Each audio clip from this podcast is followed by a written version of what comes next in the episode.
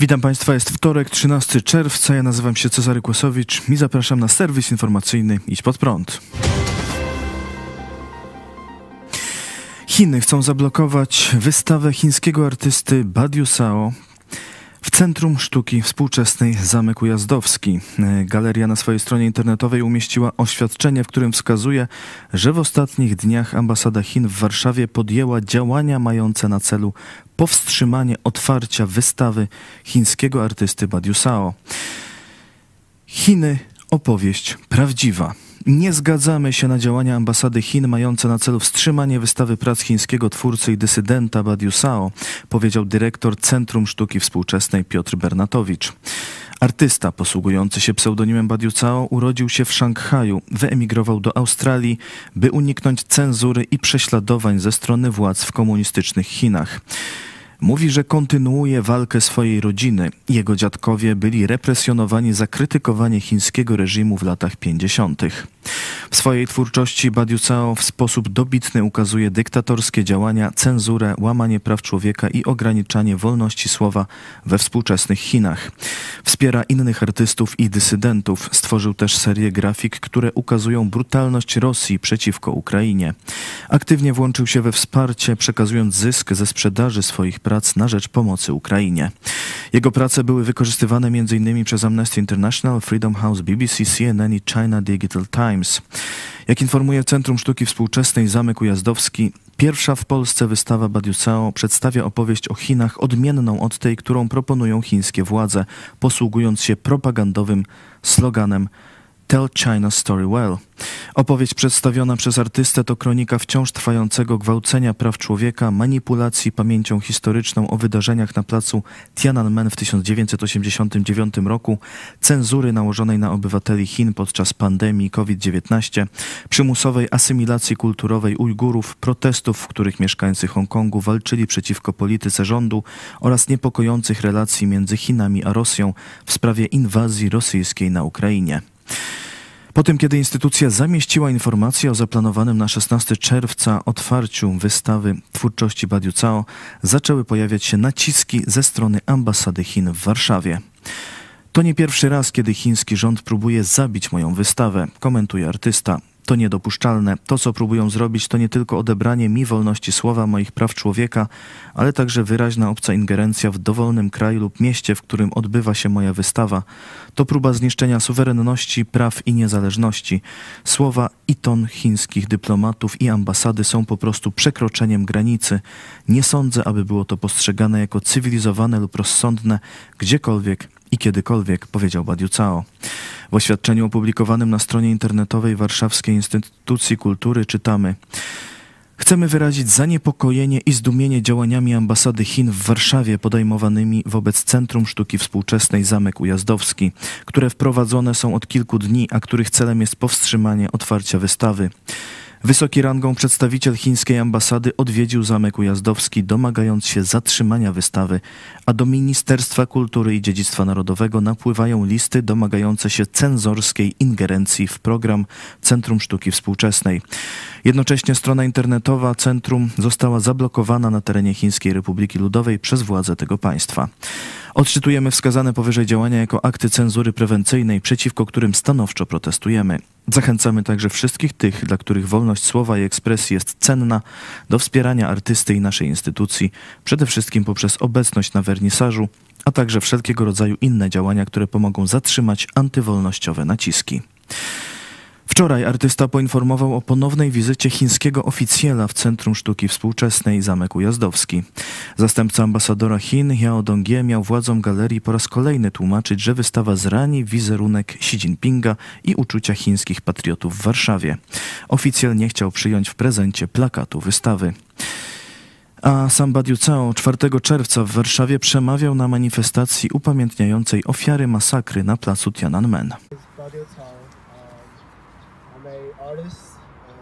Jestem artystą. Urodziłem się w Chinach. To zaszczyt brać udział w tym wydarzeniu. Choć nie ma tłumów, to dopóki w ciemności świeci choć jedna świeca, to pokazuje siłę oporu. This is my duty as a Chinese member that born, born in this country. To mój obowiązek. Jako Chińczyk urodzony w Chinach wiem, że ofiary tej masakry nigdy nie zostały właściwie upamiętnione i uczczone. Jest moim osobistym obowiązkiem być tutaj, mówić za tych, którzy nie mogli mówić wtedy, w 1989 roku i nie mogą mówić teraz. Chiński rząd staje się coraz sprytniejszy. Wierzą w siłę swojej propagandy. Dlatego jest tyle kłamliwych mediów jak CGTN w Europie, w Ameryce, w krajach Zachodu. Otwarcie wystawy Badiu Cao w Zamku Ujazdowskim zaplanowane jest na 16 czerwca. 17 czerwca ma odbyć się oprowadzenie autorskie po wystawie Chiny Opowieść Prawdziwa. Klub milionerów PiS. Dzięki rządom Prawa i Sprawiedliwości wybrani ludzie zdobywają wielkie majątki. Jak donosi portal Wirtualna Polska, podczas rządów Zjednoczonej Prawicy osoby związane z obozem rządzącym zatrudnione w państwowych spółkach zarobiły grube miliony. Dziennikarze Wirtualnej Polski zbadali raporty 19 spółek państwowych, m.in. Orlenu, Energii, PKO BP czy KGHM, a także takich, w których Skarb Państwa jest pośrednim wspólnikiem, jak przykład Alior Bank czy PKP Cargo. Jak wynika z analizy Wirtualnej Polski, 152 osoby powiązane z Prawem i Sprawiedliwością zasiadały we władzach tych spółek. 90 z nich zostało milionerami, zarabiając podczas rządów PiS razem prawie pół miliarda złotych. Rekordzista Michał Krupiński, przyjaciel Zbigniewa Ziobry, zainkasował 13 milionów złotych. Był przez ponad rok prezesem PZU i przewodniczącym Rady Nadzorczej Alior Banku, a przez ponad dwa lata wiceprezesem banku PKO. Na dalszych miejscach w klubie milionerów PiS przedstawionym przez Wirtualną Polskę są inni przyjaciele i współpracownicy najważniejszych polityków obozu rządzącego Mateusza Morawieckiego, Andrzeja Dudy, Antoniego Macierewicza czy Jarosława Kaczyńskiego, a także działacze partyjni. Dziennikarze podkreślają, że wynagrodzenia niektórych osób z listy mogły być wyższe niż podają. Po pierwsze dlatego, że PGNiG w ogóle nie ujawniło wynagrodzeń wypłaconych w 2022 roku, a Lotos ujawnił tylko wynagrodzenia wypłacone do marca 2022. Większość ludzi z naszej listy poza wynagrodzeniem ze spółek giełdowych miała w ostatnich latach także inne dochody. Niektórzy z innych państwowych spółek lub instytucji, podają dziennikarze Wirtualnej Polski. Podkreślają też podobieństwo w ścieżkach kariery tych osób.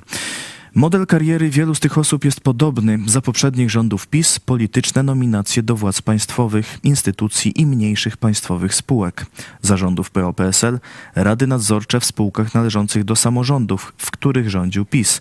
I w końcu po wygranej PiSu w wyborach 2015 roku awanse do władz coraz większych państwowych spółek podaje Wirtualna Polska. Warto podkreślić, że dziennikarze prześwietlili raporty tylko 19 spółek.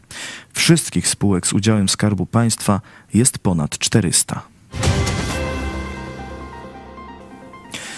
Ukraina kontynuuje kontrofensywę. Wojska ukraińskie nacierają na co najmniej trzech kierunkach. Wiceminister obrony Ukrainy Hanna Maler przekazała, że w ostatnim tygodniu w rejonach operacyjnych Tawrisk i Donieck siły ukraińskie posunęły się naprzód o ponad 6 kilometrów i odbiły 90 km kwadratowych terenu. Wyzwolono 7 miejscowości.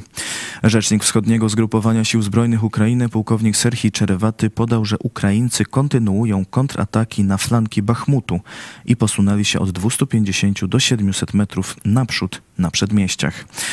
W ataku rakietowym na stanowisko dowodzenia Rosjan w obwodzie zaporowskim zginął rosyjski generał Siergiej Gorjaczow.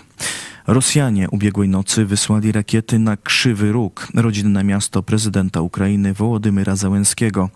Pociski uderzyły m.in. w budynek mieszkalny i magazyn. Zginęło 11 osób, a 28 zostało rannych.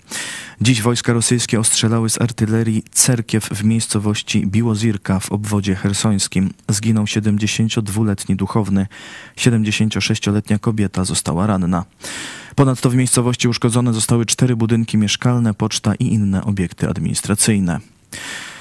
Mija tydzień, odkąd Rosjanie wysadzili tamę w Nowej Kachowce. Portal Centrum Narodowego Sprzeciwu donosi, że na kontrolowanej przez Rosjan stronie Dniepru mieszkańcy nie mogą się ewakuować. W okupowanych i zatopionych przez powódź Oleszkach rosyjscy żołnierze patrolują okolice na pontonach i nie pozwalają na ewakuację.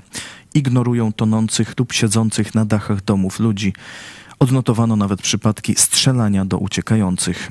Okupanci wprowadzili w Oleszkach 20-dniową kwarantannę, co utrudnia dotarcie do miasta. Nie wypuszczają z miasta nikogo, kto nie posiada rosyjskiego paszportu. Rosjanie nie poprzestają na jednej tamie. Jak podał major Władysław Dudar z ukraińskiego Ministerstwa Obrony, rosyjskie siły każdego dnia wysadzają małe obiekty hydrotechniczne w obwodach zaporowskim i hersońskim na południu Ukrainy. Wróg liczy, że wywołane w konsekwencji tych działań lokalne podtopienia utrudnią nam kontrofensywę. Tymczasem dowiadujemy się, że śmiercionośne drony z Iranu Rosjanie mają dzięki Chinom. Irańskie drony Shahid, których Rosja używa w atakach na ukraińskie miasta, są produkowane dzięki dostawom komponentów z chińskich fabryk. Sprawę opisał wczoraj Wall Street Journal. Mimo starań Stanów Zjednoczonych, by odciąć Iran od dostaw tego rodzaju części, Chiny zaopatrują irańskie fabryki dronów w elementy takie jak przetwornice napięcia. Gotowa broń trafia do Rosji i jest wykorzystywana do bombardowania Ukrainy. Przed wybuchem pandemii COVID-19 naukowcy z Wuhan weszli we wspólny tajny projekt z chińską armią. Jak donosi dziennik The Times, powołując się na amerykańskich śledczych, celem eksperymentów miało być stworzenie bardziej zaraźliwej dla ludzi wersji śmiercionośnego koronawirusa. Coraz jaśniej widzimy, że Instytut Wirusologii w Wuhan był zaangażowany w stworzenie, rozpowszechnianie i ukrywanie pandemii COVID-19, ocenił w wypowiedzi dla brytyjskiego tygodnika jeden z ekspertów badających sprawę. Amerykańscy śledczy analizowali dokumenty, nieujawniane wcześniej raporty i przechwyconą korespondencję oraz notatki służbowe, a także artykuły naukowe. Wskazują oni, że po wybuchu epidemii SARS naukowcy z Instytutu Wirusologii w Wuhan prowadzili eksperymenty na koronawirusach, jakie znajdowali w jaskiniach na południu Chin. Początkowo publikowali artykuły prezentujące wyniki badań. Twierdzili, że prace te pomogą w opracowaniu szczepionek. Jednak w 2016 roku chińscy wirusolodzy odkryli w szybie kopalni Mojiang śmiertelnie groźnego wirusa. Zarażeni nim ludzie mieli objawy podobne jak w przypadku wirusa SARS-CoV-2. Chińskie władze nie ostrzegły wówczas świata, nie podając żadnych oficjalnych informacji na temat ofiar śmiertelnych. Od tamtej pory utajniono dalsze eksperymenty prowadzone w tym zakresie przez laboratorium w Wuhan. Jeden z amerykańskich śledczych tak to skomentował. Ślad w dokumentach zaczyna się zacierać. Właśnie wtedy rozpoczął się tajny program. Moim zdaniem powodem ukrycia sprawy z Mojiang była tajemnica wojskowa związana z dążeniem chińskiej armii do podwójnego zastosowania wirusa w wirusologicznej broni biologicznej i w szczepionkach. Według śledczych w ramach tajnego programu uzyskano wirusa SARS-CoV-2, a pandemia wybuchła w wyniku jego przypadkowego wycieku z laboratorium w Wuhan. Uważa się, że koronawirus znaleziony w Mojiang jest jedynym znanym sprzed wybuchu pandemii wirusem bezpośrednio spokrewnionym z wirusem wywołującym COVID-19. To wszystko w tym wydaniu serwisu. Dziękuję Państwu za uwagę. Kolejny serwis jutro o 17, a jeszcze dziś o 18 w telewizji Pod Prąd. Wyprawa na Moskwę, część czwarta. Zapraszam, do zobaczenia.